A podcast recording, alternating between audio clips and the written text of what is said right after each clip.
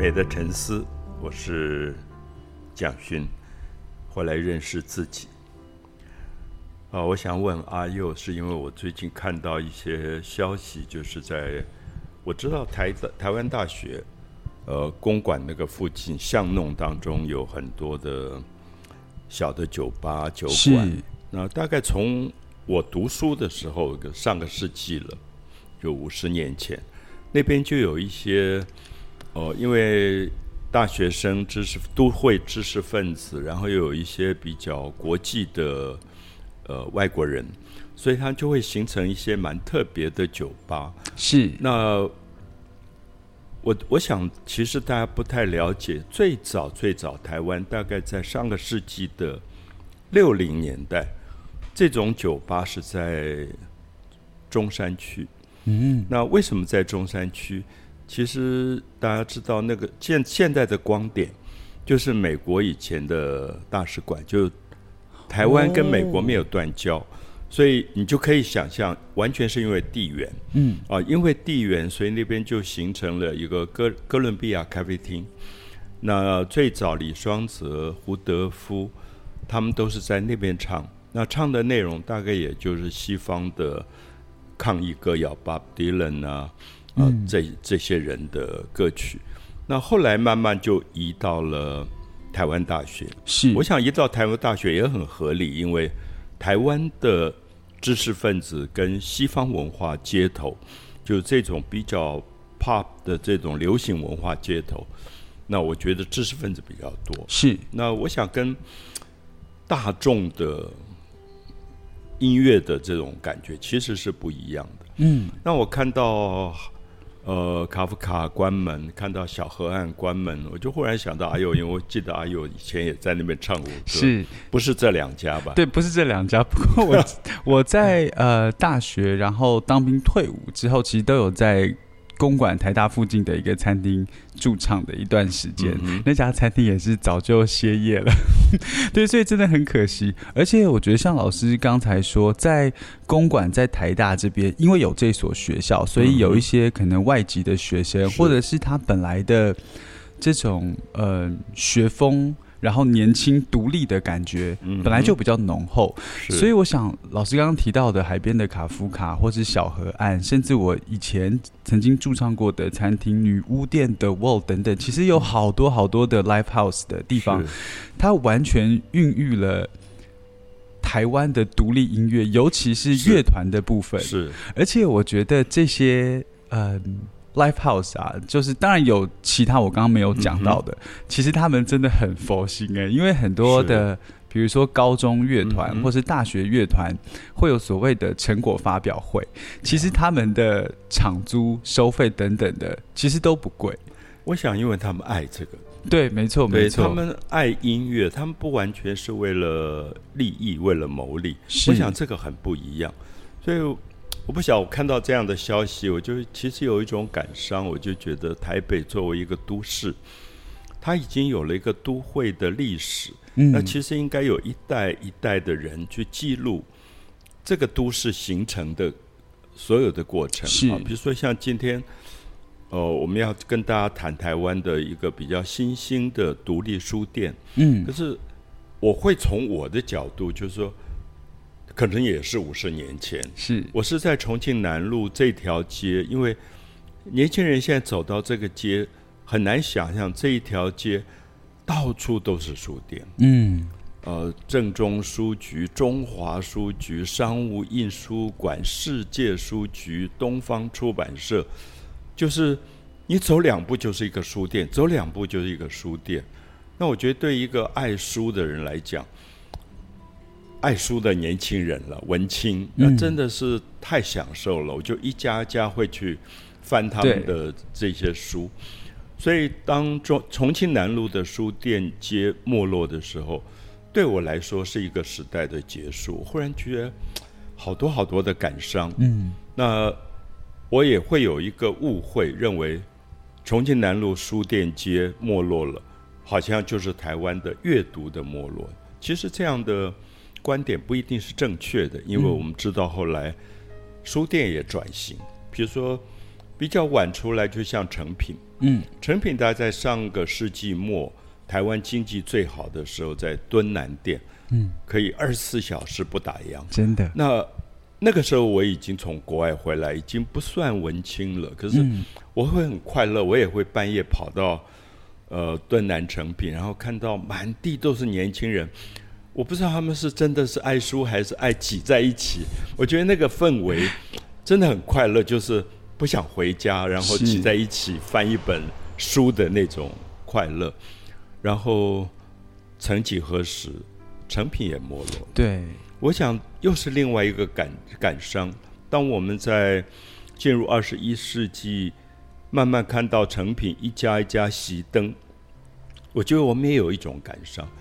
可是，我觉得我今天很想跟阿佑借这个这一期的节目，要谈的是说，台湾一直在改变中，是我们可能不能停留在自己的怀旧跟感伤当中，而那个怀旧，他的判断不一定是正确的。比如说，我认为重庆南路的书店街的没落就是台湾阅读的没落，或者我认为成品的一家家的熄灯就是台湾阅读的没落。这是不正确的看法。嗯，因为我记得去年我被一个基金会，就数美文化基金会，他们办了第一届台湾的独立书店奖。那我被邀请作为评审团的主席，那跟很多关心阅读的朋友、出版界的或者设计界的朋友一起来评审这个奖。我真的吓了一跳，因为这个团队非常用心的去。上山下海，走访了许许多多台湾的独立书店。我经由他们的录影，经由他们的报道，我才知道全台湾有三百多家独立书店。嗯，而且这些独立书店遍布在你想象不到的地方。比如说，我现在如果问阿佑说：“你知不知道有个地方叫牡丹湾？”我知道在屏东，是在屏东，而且是台湾最南端最南端。是是是。那我去走阿郎伊古道的时候，我到了那边去，就阿郎伊古道是连接屏东到台东的一个海岸的最南端海岸的一条古道，然后就看到好奇怪，会有一个书店，而且全部的内容主题都是原住民。嗯，就是你你会吓一跳，说怎么这样穷乡僻壤？你你会想这里有阅读人口吗？可是那个老板就是很开心，因为他很关心原住民的议题，他就收了很多原住民的书，然后就弄了这样一个小小的小店。他根本不在乎有没有人来，他就很高兴在那个地方做他的这个书店。嗯，那我想这样的一个范例，也许让我今天跟阿佑做这个节目的时候，我们忽然想到。我们大概必须要打破自己的怀旧跟感伤，然后真的走出去。那我想今天我要特别请阿友介绍，因为他为了桃园地区的一些可能特别有主题的一些书店，去走访了桃园的独立书店。是，那我想。他带回来一些录音，一些访问录音，那我想也会在今天播出。是，那也许跟大家先介绍一两家。是对，老师，我这次有去了桃园的两家独立书屋，一家叫做情根与读啊，我知道这是去年我们评审团的大奖。是对，我想听众朋友听到情根与读四个字，可能还会有一点点不太有概念，这个名字的意思，它是晴天的晴。呃，耕作的耕，雨天的雨，读书的读。其实，因为他在很老的一句话，对，晴跟雨，天气好你去种田，是天气不好回家读回家读书。对，那因为他在桃园，然后是在一个客家庄的地方，所以晴跟雨读其实就是客家在早期的一些传统。像老师刚才说的，其实它是一句很有。深度，然后很很远古流传下来的一个生活态度，其实是一种文化的素质。是对。那我有去访问了情根与读的店长，然后也跟他提了，呃，跟他访谈了很多内容，比如说有问他说，呃，情根与读的命名，它传统的客家意义，或者是，呃，因为这个店长女店长，其实她是。等于嫁到了这个客家庄，她的先生是客家人，所以她对于呃客家的传统的那一代跟年轻的一代，其实从她先生身上看到的，跟可能从她先生的家人，就是上一辈看到的，有一些传统的呃印象或是符号，也有一些。不同等等的，我我听到访问里面有一个很有趣的，就因为她不是客家人，她是嫁到客家去的客家人，然后所以他有一种客观的观察。他说：“我的先生，我的先生的家人真的是很典型的客家人，因为他用了两个成语形容，一个是勤劳，是一个是节俭。对，那我就很有很有兴趣，就是说，那接下来台湾在。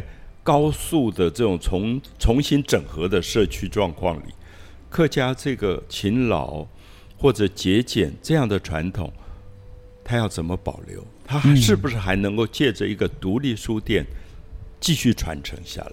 是对，老师，我想要讲一下，我那天到了呃情根语读的时候，因为我从台北开车过去，然后因为有一点点迟到，所以我就。中间的过程其实心里就还蛮着急的，一直在赶路，然后在找路。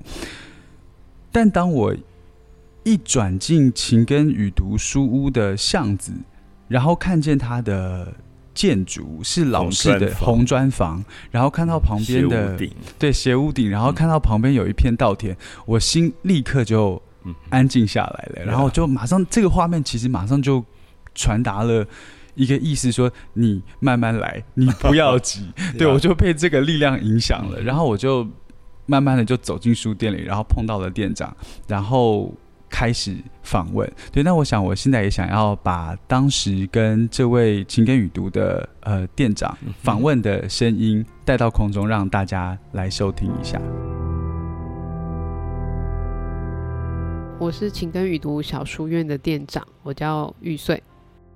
我会在这边开书店，其实有一个很单纯的想法，就是因为我我嫁到这边，那我想我也喜欢这边，所以我想要呃在这个区域有我喜欢的阅读空间。那刚好龙潭在十年前并没有这样的阅读空间，所以我就觉得或许我们可以试试看，然后为这个地方创造一家书店这样子。最早我其实是呃，我还在呃当上班族的时候，就是偶然有一天开车的时候看到一个看板，然后它上面就写了“情根雨露”的四个大字。那它其实是建建商的广告 的建案的名字这样子。但是当下我看到这四个字，我就是给我带来蛮大的震撼，因为。他立立刻在我呃脑海中出现了一个生活的画面：晴天跟做雨天读书。然后我就我就觉得哇，好想要落实这样的一个生活模式，这样子。对，所以呃，就是后来过了几年后，我真的有机会开店了。然后我先生就问我说：“哎，我我想要取什么店名？”然后我就想说：“嗯，就是这个了。”对，就把我内心里面的就是一直很想要实践的。那个生活方式，把它取做店名这样子。那后来才知道，其实它也是客家人的一个生生活的理念。然后它同时也是呃诸葛亮他在在南阳还在隐居的时候，他的一个生活写照。我先生是客家人，那。在他的身上就有蛮鲜明的客家的这种 这种特色，就是他他真的很勤劳，然后也很节俭。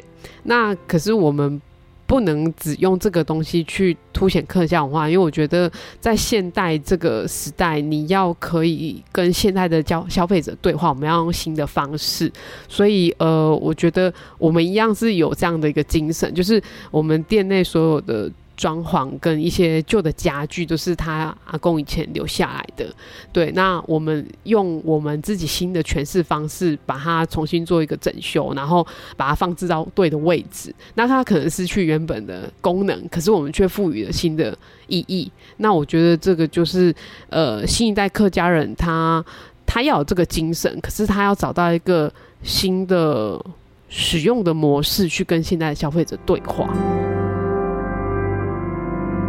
老师，我觉得刚才玉碎店长讲的这些内容，我最喜欢的是他如何用一个比较年轻的面貌、全新的客家文化，是去接触现在的年轻人，或是新的年年轻世代的的的客家朋友。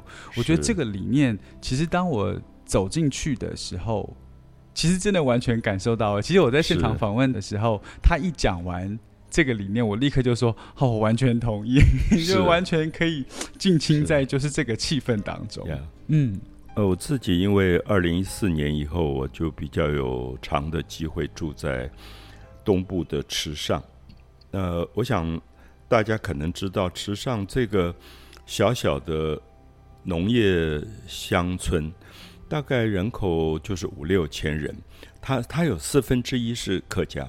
那我住的大埔村，我二零一四年住在大埔村，大埔刚好就是客家村，所以我有一个很呃靠近的方式去认识客家的文化。我觉得很有趣，就是我发现客家传统的家庭非常非常会储存东西。嗯，比如说我在那边吃到客家最好吃的那种老菜脯，六十年的老菜脯炖的鸡汤。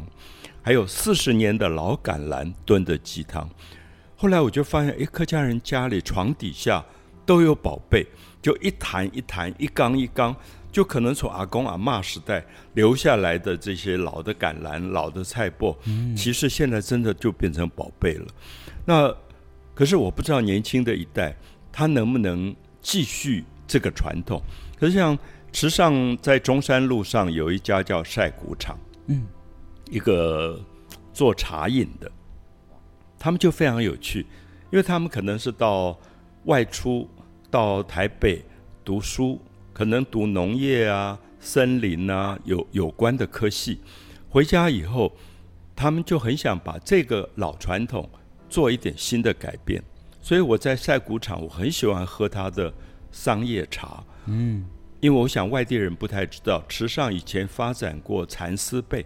是，所以他做过很种过很多的桑树养蚕，可是这个产业没落了，可是到处都是桑叶，嗯，那么年轻一代的人回来又有农业的知识，就想这个桑叶可以怎么利用，所以他们把它晒干，用有机的方法做成茶包，然后就开始推桑叶茶，那那个东西对身体非常好。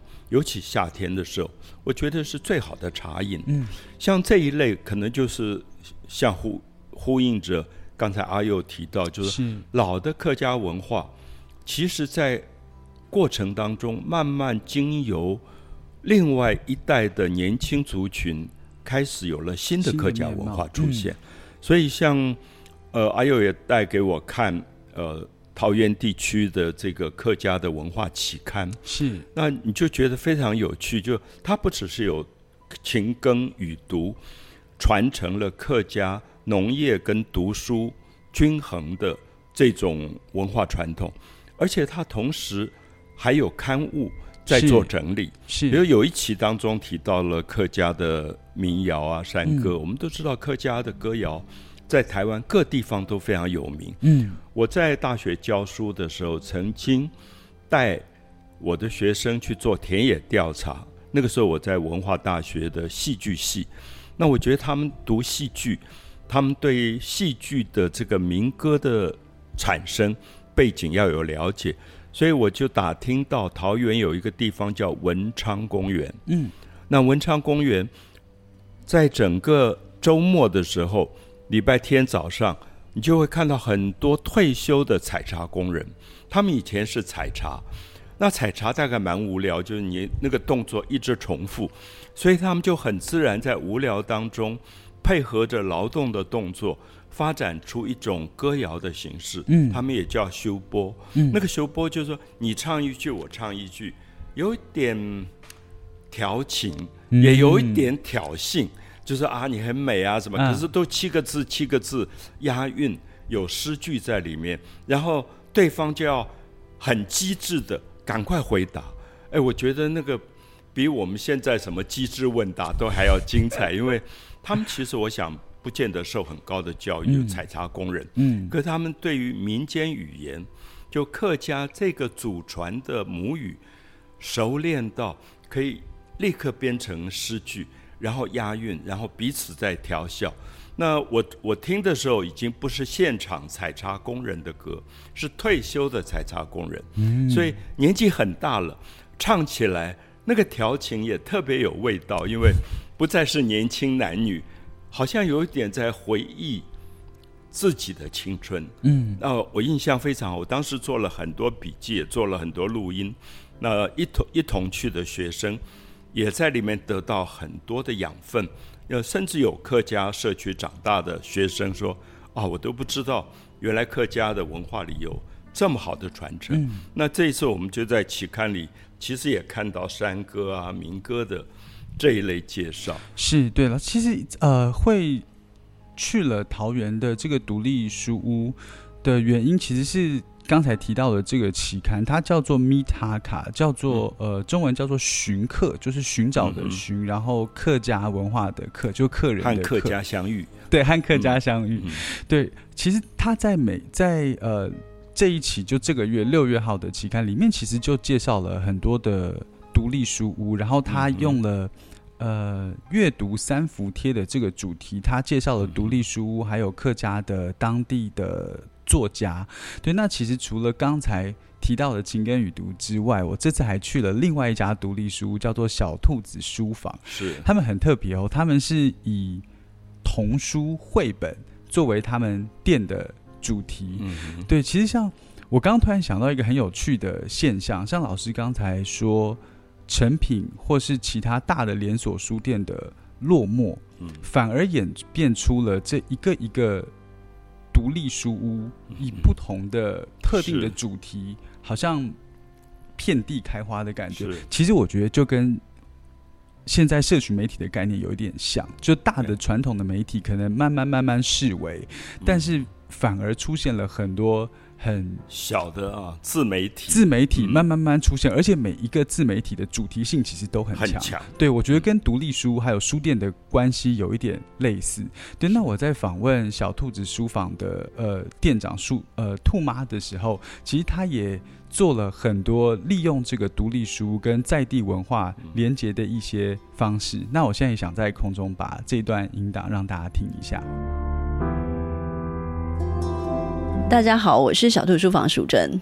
我们的书店在这个社区当中，其实是一个，它是一个客家村落。然后这附近刚好有一个，呃，去年才刚呃开幕的一个一八九五一位宝台纪念公园。因此，在这个公园在之前，其实呃小书店就一直在跟我们的这边的大小朋友的一个互动的一个机制，其实就是。故事走读，接下来就是因为这个一八九五的一个战役，然后这附近又有一个义民庙，所以其实整个信仰跟地方的文化其实是很足够的。但是其实因为太太日常，以至于我们忽略了它，所以我们就把这些几个要素把它给呃结合起来，我们就变成了一个呃走读故事活动。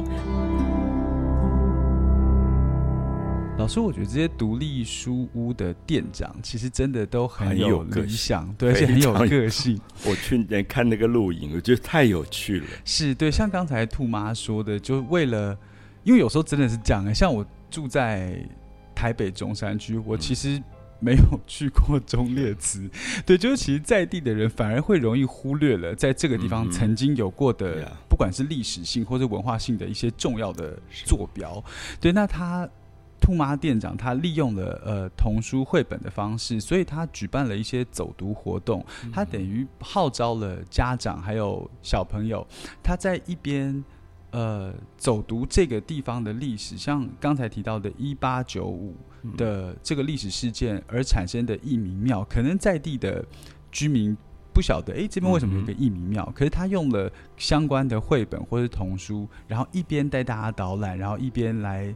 跟大家一起读这方面的书，反而让大家可以晓得哦，这个地方，嗯哼，呃，曾经发生过这样的事，将独立书屋的理念，还有地方的历史跟文化事件给结合了起来。老师，我觉得刚介绍了这么多跟独立书有关的消息，但我觉得有时候真的还是就需要有一个主题很鲜明的媒介传达出去，让大家晓得。不管是怎么样的主题，它都会有相关联的资讯可以推广出去，让大家晓得。就像刚才前面提到的这个《米塔卡寻客》的这个期刊，呃，我大概看了它整个期刊的内容，其实它就会在每一个月份以客家为主，找到不同的主题，然后再去切分，在每一期的期刊里面把内容介绍出去。是，嗯。我想，我们刚刚有提到说，台湾在二十世纪进入到二十一世纪，我想有很大的改变。其实很明显，就从大众文化到小众文化。嗯，那刚才提到说，一个重庆南路的书店都没落了，那我们好像有一种感伤，觉得是阅读的没落。那如果换一个角度，你就会发现，它一点都不是没落，是而是这个。很集中的书店街忽然散开来了，那遍地开花，在台湾成变成三百多个小的独立书店。那我想媒体也是，在我自己成长的过程里，台湾的媒体一直是比较垄断性的。那我说垄断性，就是好像就那几家媒体。你讲到广播公司，讲到电视公司，讲到报纸，好像就是那几家。可是这个垄断性。在二十世纪进入二十一世纪的时候，它一定要被打破。嗯，因为其实垄断性的东西，最后很抱歉，它其实也就是我们思想上被控制，可能被操控了。所以，我觉得一个真正的民主的、自由的环境，它应该有很多元的文化出来。尤其台湾，我觉得在这里，我们看到各个社区、各个的乡镇都有它非常不同的文化。那因此，我觉得像啊《米哈卡》这样的一个刊物，它刚好代表了非常跟土地结合在一起，跟那个社区的文化结合在一起的一个传承。所以，我想这样的媒体，我们平常不一定接触得到。可是，我想阿佑这一次去了现场，去访问了这些独立书店，去了解了当地的文化。嗯，那。很多朋友，如果你去旅游去观光，你也会看到，哎，那边有个义民庙。